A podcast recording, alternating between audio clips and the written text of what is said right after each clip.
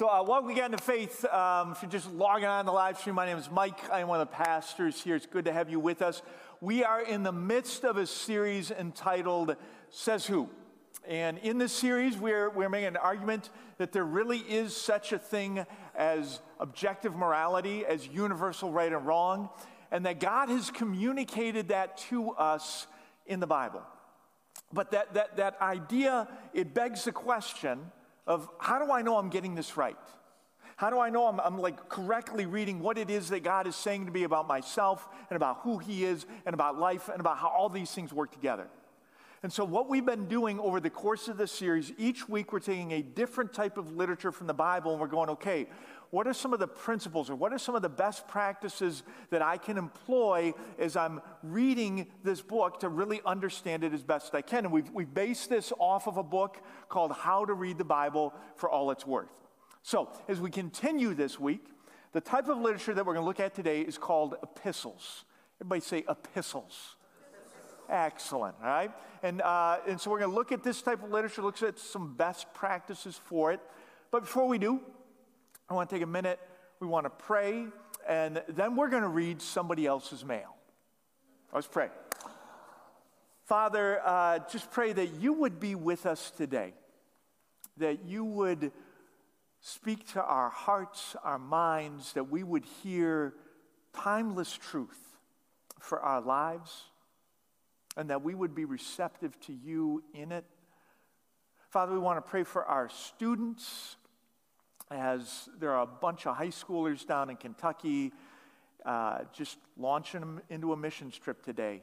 And they're trying to partner with a community down there who's still recovering from a tornado that took place months ago. God, I pray you would draw those students to you, that they would be a blessing to that community, and as they serve, that they would be blessed by you in the midst of that. Father, we pray for Pastor Laura and the Jacksons as they're heading out to Portage Lake, and she's going to be the speaker at the biggest trailblazers they've ever had.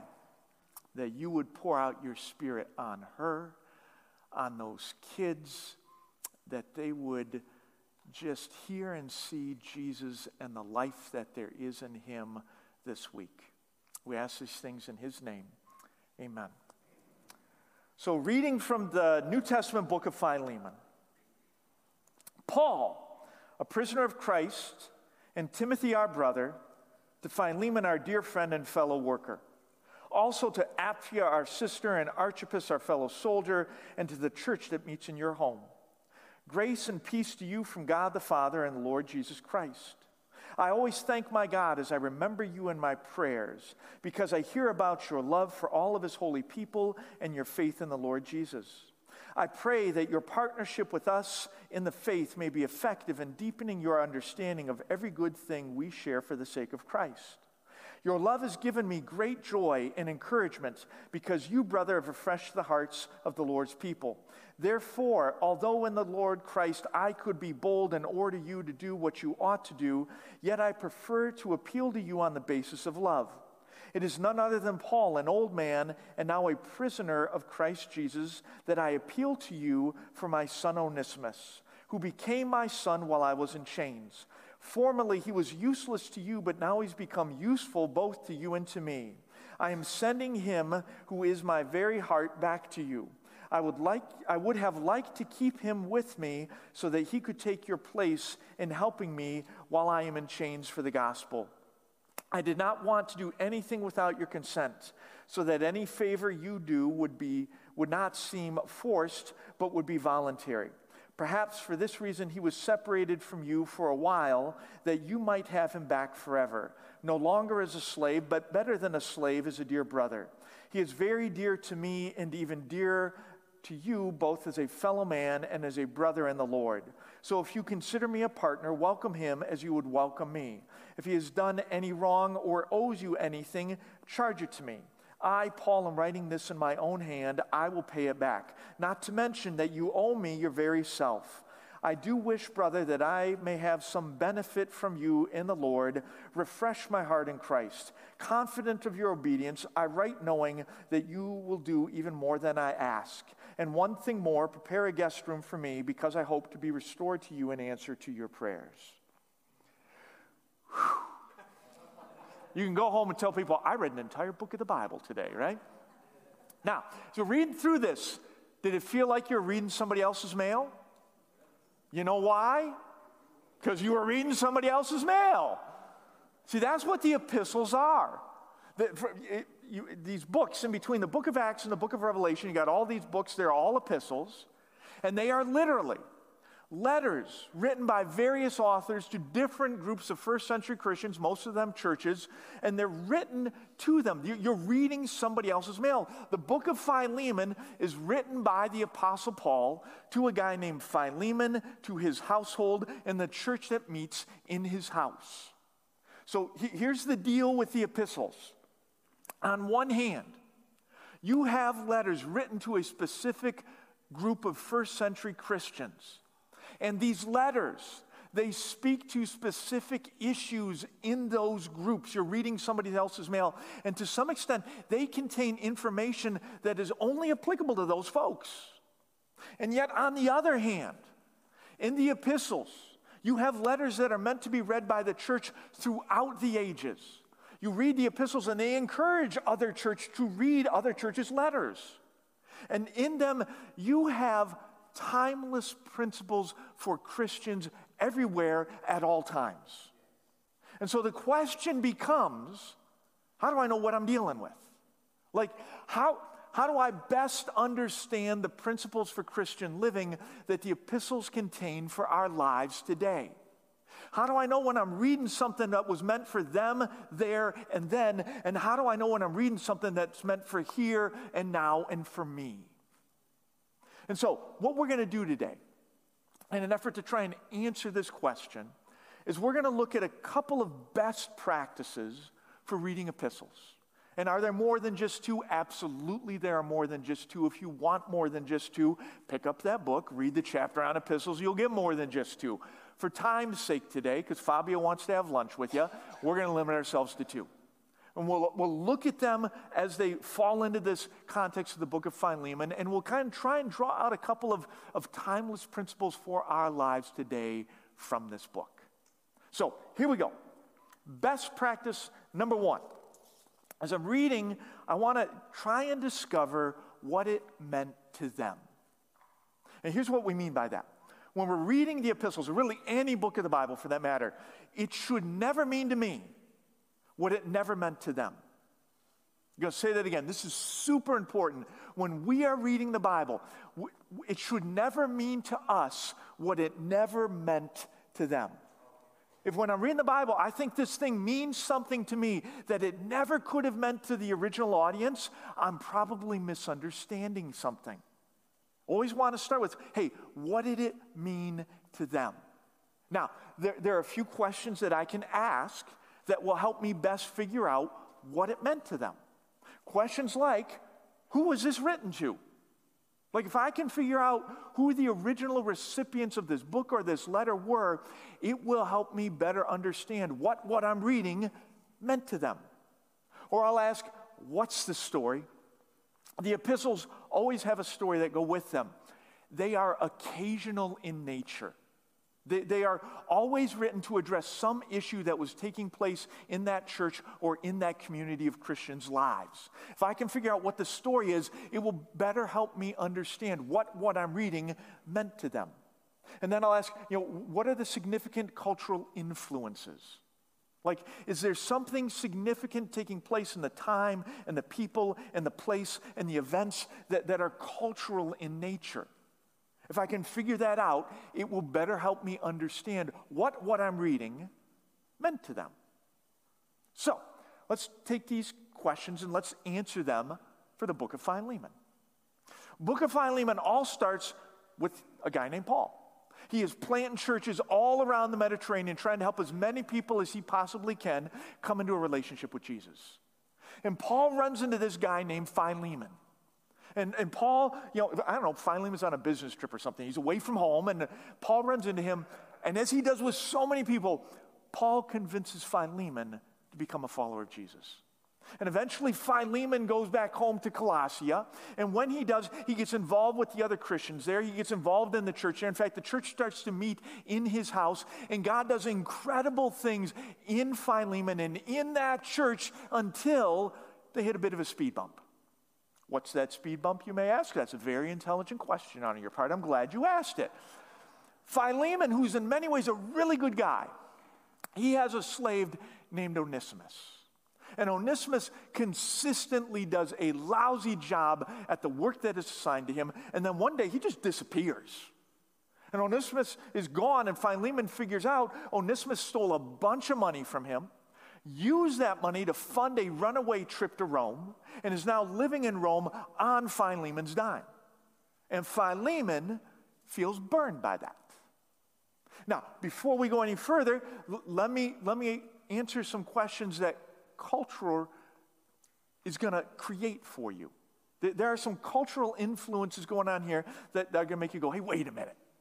Because, see, for some of us, the minute we heard the term enslavement, we got stuck.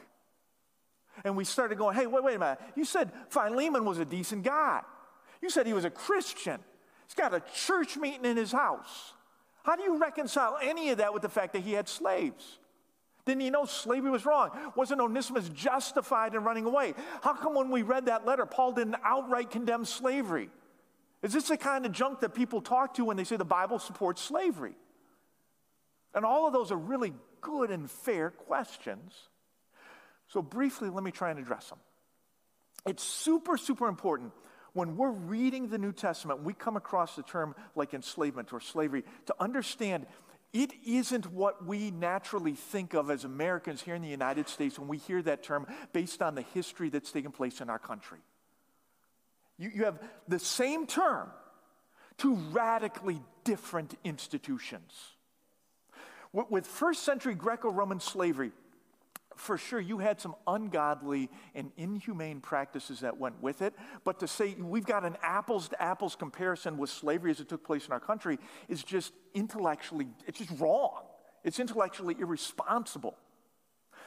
Just different thing. For example, first century Greco Roman slavery, a person will be brought into that or sometimes enter into it voluntarily because they had become overwhelmed by debt and could not pay that back themselves or they become so impoverished that they couldn't take care of their basic necessities of living food, clothing, shelter. In many ways, it was the social service safety net of the day when the government did not do that for people. As a person who was enslaved, you could earn money, a significant amount of money, enough money to pay back your debts, to purchase your own freedom, to even purchase slaves yourself who would work for you while you were enslaved. In first century Greco Roman slavery, you could actually get to a point where your freedom was available to you. And it was not an uncommon thing for people to choose to remain enslaved because the benefits of slavery in that day, both financially and socially, actually outweighed those that came with freedom for a great number of people. In first century Greco Roman world, slaves were, were educated and influential. They were lawyers, they were doctors. Many scholars believe Luke of the New Testament was a slave. They were household managers, city managers. Again, there were ungodly, inhumane aspects to it, but to say it's the same thing as what took place in our country is just wrong. In fact, if you wanted a modern day equivalent of what we're reading about in the book of Philemon, you shouldn't go to what took place in our country. A better example of it would be this you're a wealthy business owner, and you run into a guy who's just not doing well. In fact, he's doing so poorly, if he doesn't get some help, he's going to be homeless. But he's got some skills. And so you give him a job working for you. And every assignment you give him, he blows it. Does a miserable job. And then one day he just quits coming to work and you start doing some investigating, you discover he embezzled all kinds of money from the company. He used that to fund his trip to the Caymans, and now he's going to live the rest of his life in luxury off of your dime. Who feels burned? Right?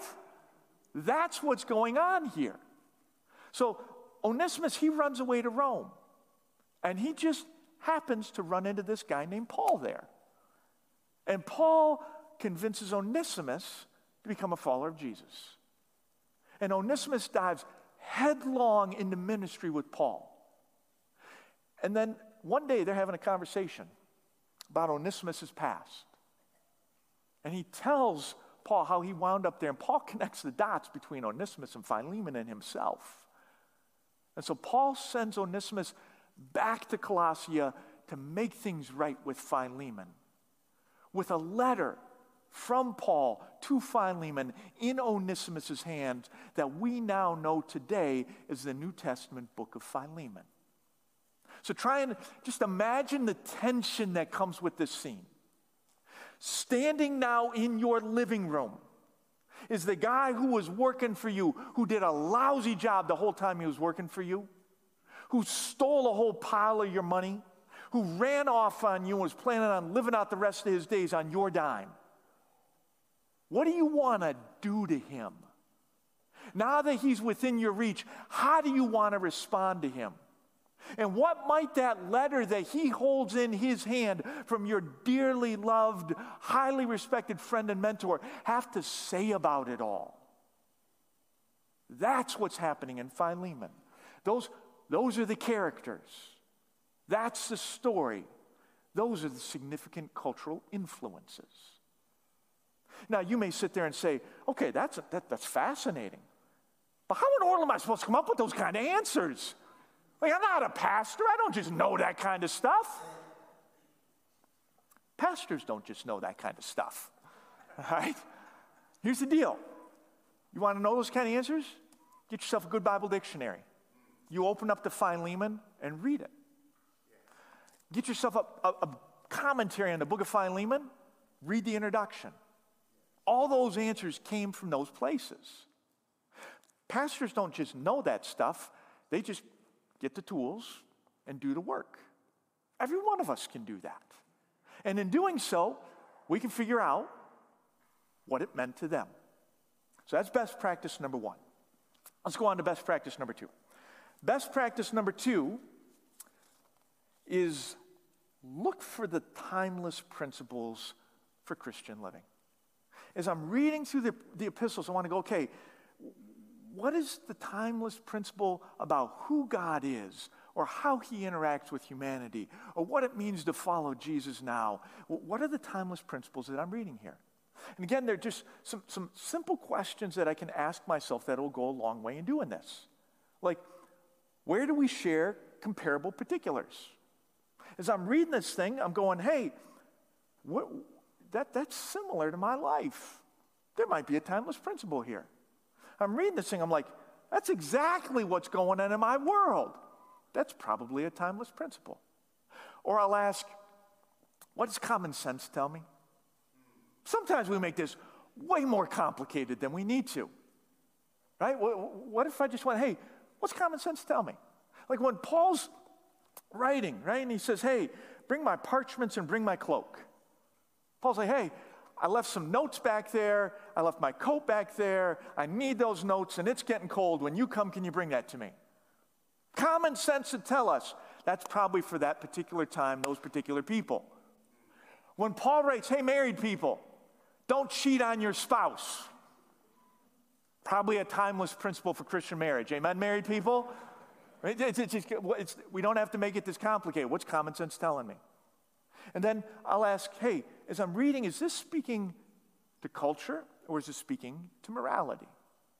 Because you see, culture is a thing that oftentimes changes, but morality remains the same. And again, sometimes this is more complicated than others to figure out, but one of the, one of the things that I can ask is I'm trying to figure out is this culture morality is, is this consistent? See, when the Bible speaks to morality, the, the message doesn't change. Because morality doesn't change. It's based on God's character, and that doesn't change. So, for example, when the Bible speaks to the, the issue of human sexuality, the answer remains the same again and again and again. It doesn't change. But when the Bible will speak to an issue like a woman's role in ministry, I'll read one thing over here in Ruth, and another thing over here in Timothy, another thing over here in Romans 16, and I'm like, I'm having trouble reconciling these things. Could it be I'm having trouble reconciling these things because culture is playing a role in that issue. So, again, let's go back to Philemon and look for some timeless principles for Christian living as we apply these kind of questions to a couple of our main characters from this book. And we'll start with Philemon. Paul's writing to Philemon. He's writing to Philemon because he's, he's a little bit worried about Philemon. He's concerned that, that, that Philemon is going to respond in a way that's not going to be good for Philemon and his life and his spirituality and those around him as he's wrestling with how am I going to respond to feeling burned by Onesimus. Paul realizes what is at stake for Philemon in the midst of this.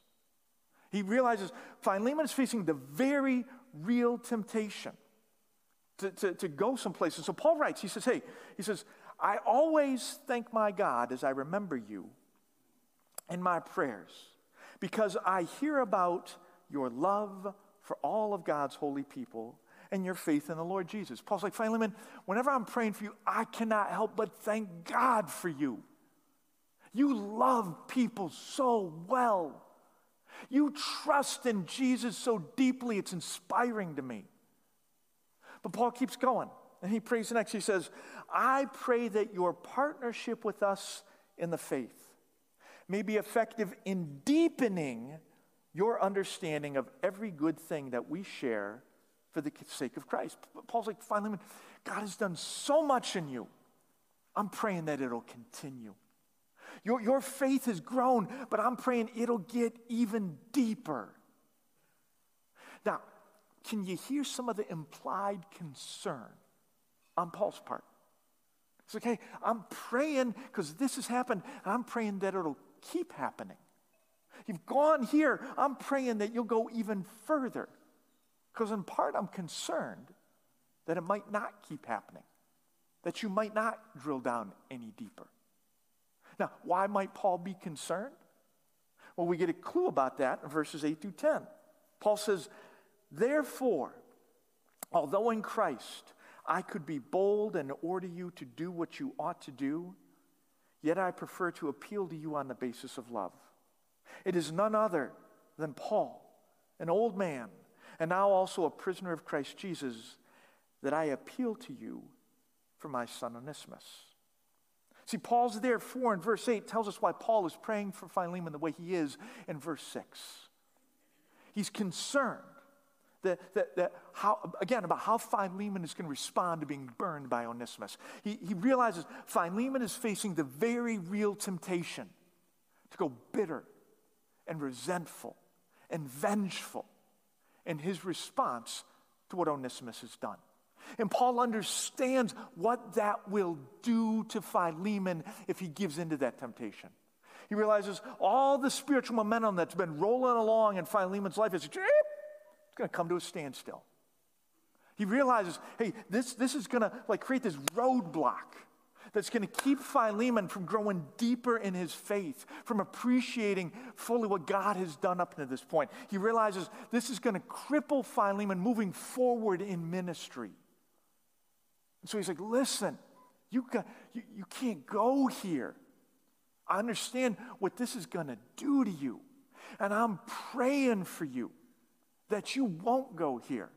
And I'm praying for you because I realize how real this temptation is and I'm praying for you because I realize how difficult the solution is. And if you miss the solution as we read through the letter, I'll just spell it out for you plainly. Paul wants Philemon to say no to bitterness and resentment and revenge, and to instead say yes to mercy and grace and forgiveness and reconciliation. Paul wants Philemon to extend to Onesimus, this guy who robbed him, who did a lousy job, who ran out on him, to extend to him mercy and grace and forgiveness and be open to reconciliation with him.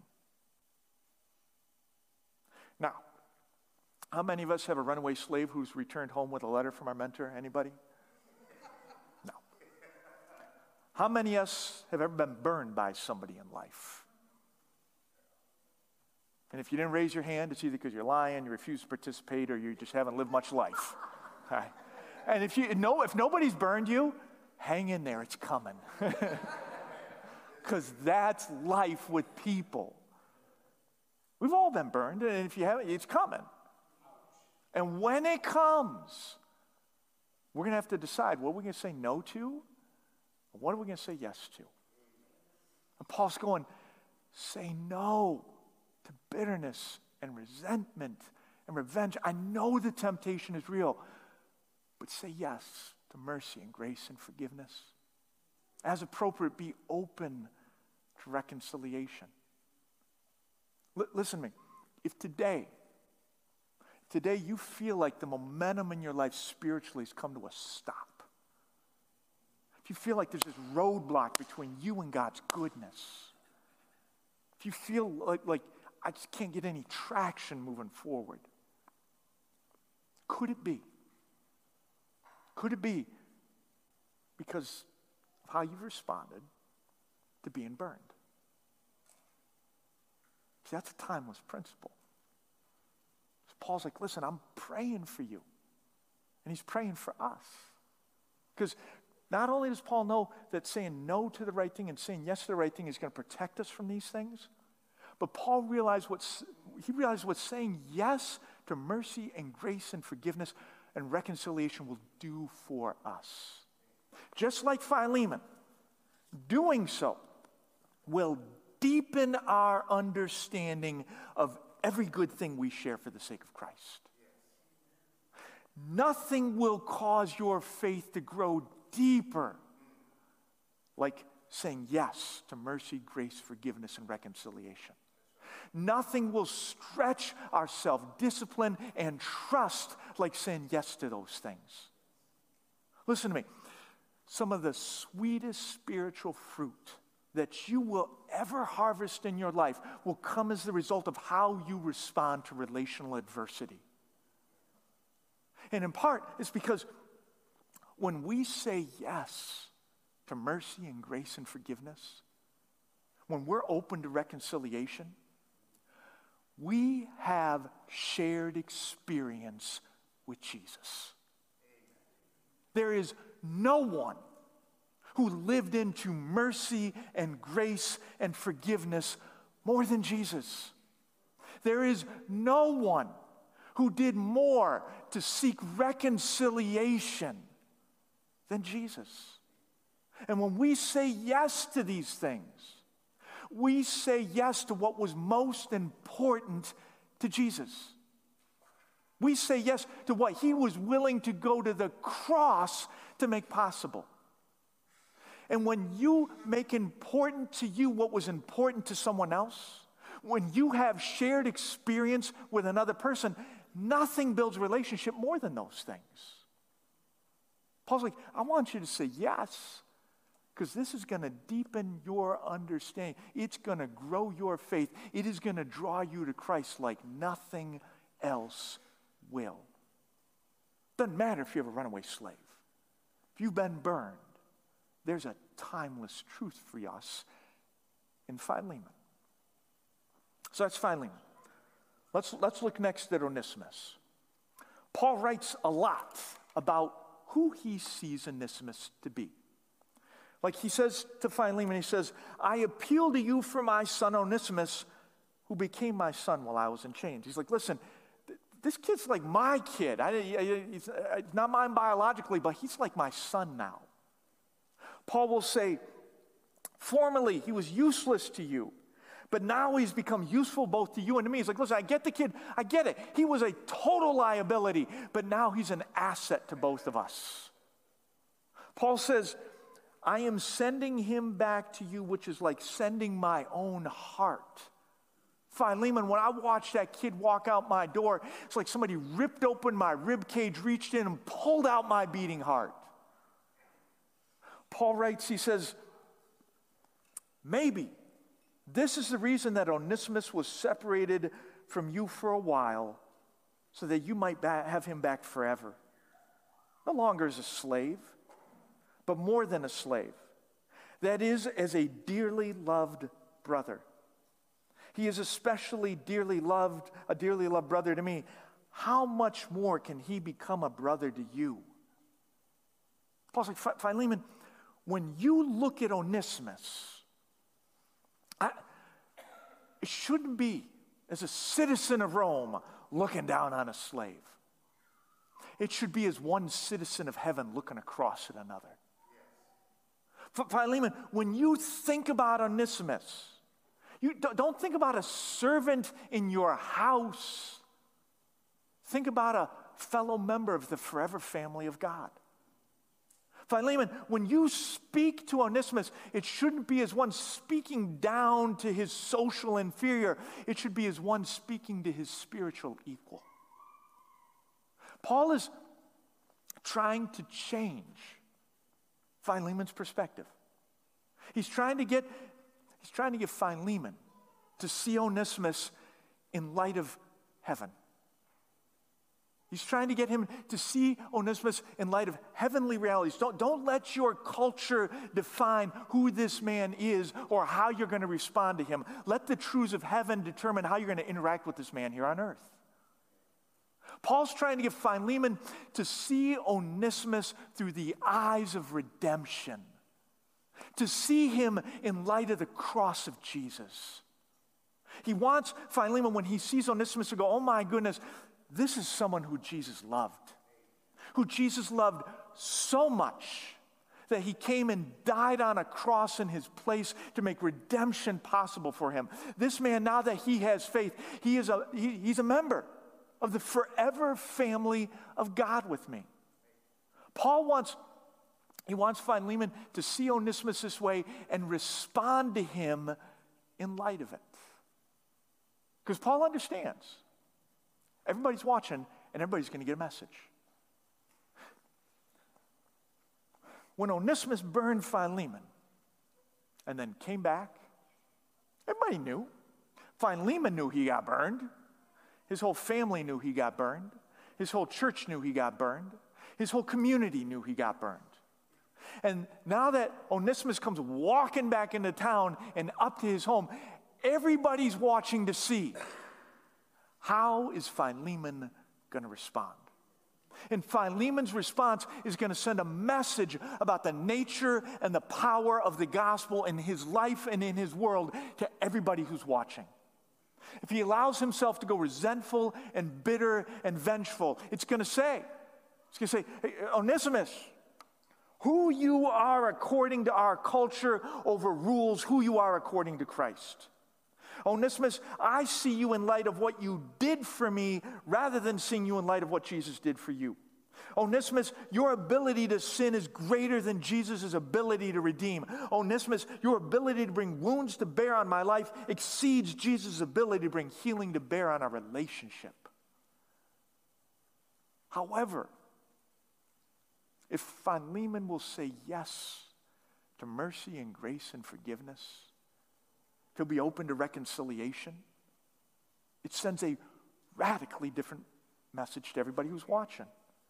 It cries out, Onesimus, I see you in light of what Jesus did for you, rather than seeing you in light of what you did for me. Onesimus, Jesus' ability to redeem is greater than your ability to sin.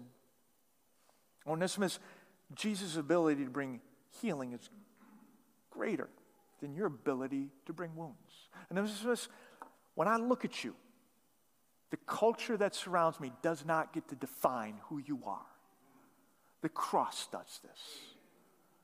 I'm going to treat you in light of that. Again, none of us has a runaway slave who's come back. Every one of us has someone who's burned us.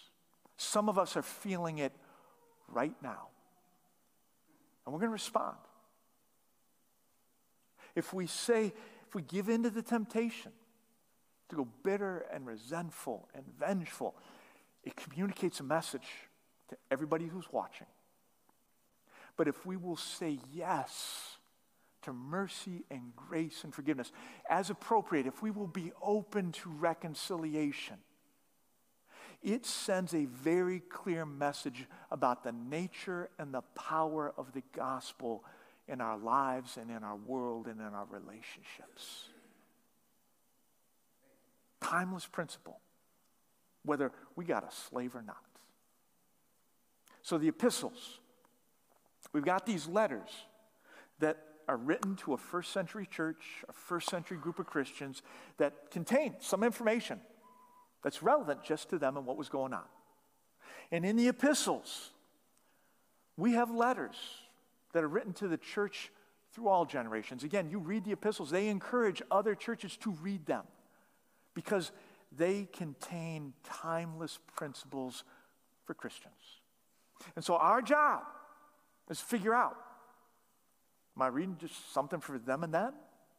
Or am I reading something for me here and now? And embrace those timeless truths for our lives. Would you pray with me? Father, for some of us today, part of the reminder of everything that Paul talked about is we're going to say yes to forgiveness and mercy and grace because Jesus is the ambassador of mercy and grace and forgiveness. It was so important to him that he went to the cross to make that possible. He did everything he could to open the door to reconciliation between us and God. So, Father, some of us, we need to come to you today confessing with our sin, we set heaven ablaze. We have burned you. Father, we want to make that right. We want to just seek forgiveness. Not because we've done anything to earn that, but because Jesus came. He showed us the way. He died to make right what we could not make right ourselves. You rose him from the dead to prove everything he promised was true. In this moment, we want to put our faith and trust in him. We want to surrender ourselves, like Philemon, like Onesimus before us, to follow Jesus. And Father, for some of us today, just as we're feeling burned and we're, we're wrestling with how we're going to respond, Holy Spirit, pour out your power into us to be people who say yes to the way of Jesus. We cannot do this ourselves. We need you. It's in your name we pray. Amen.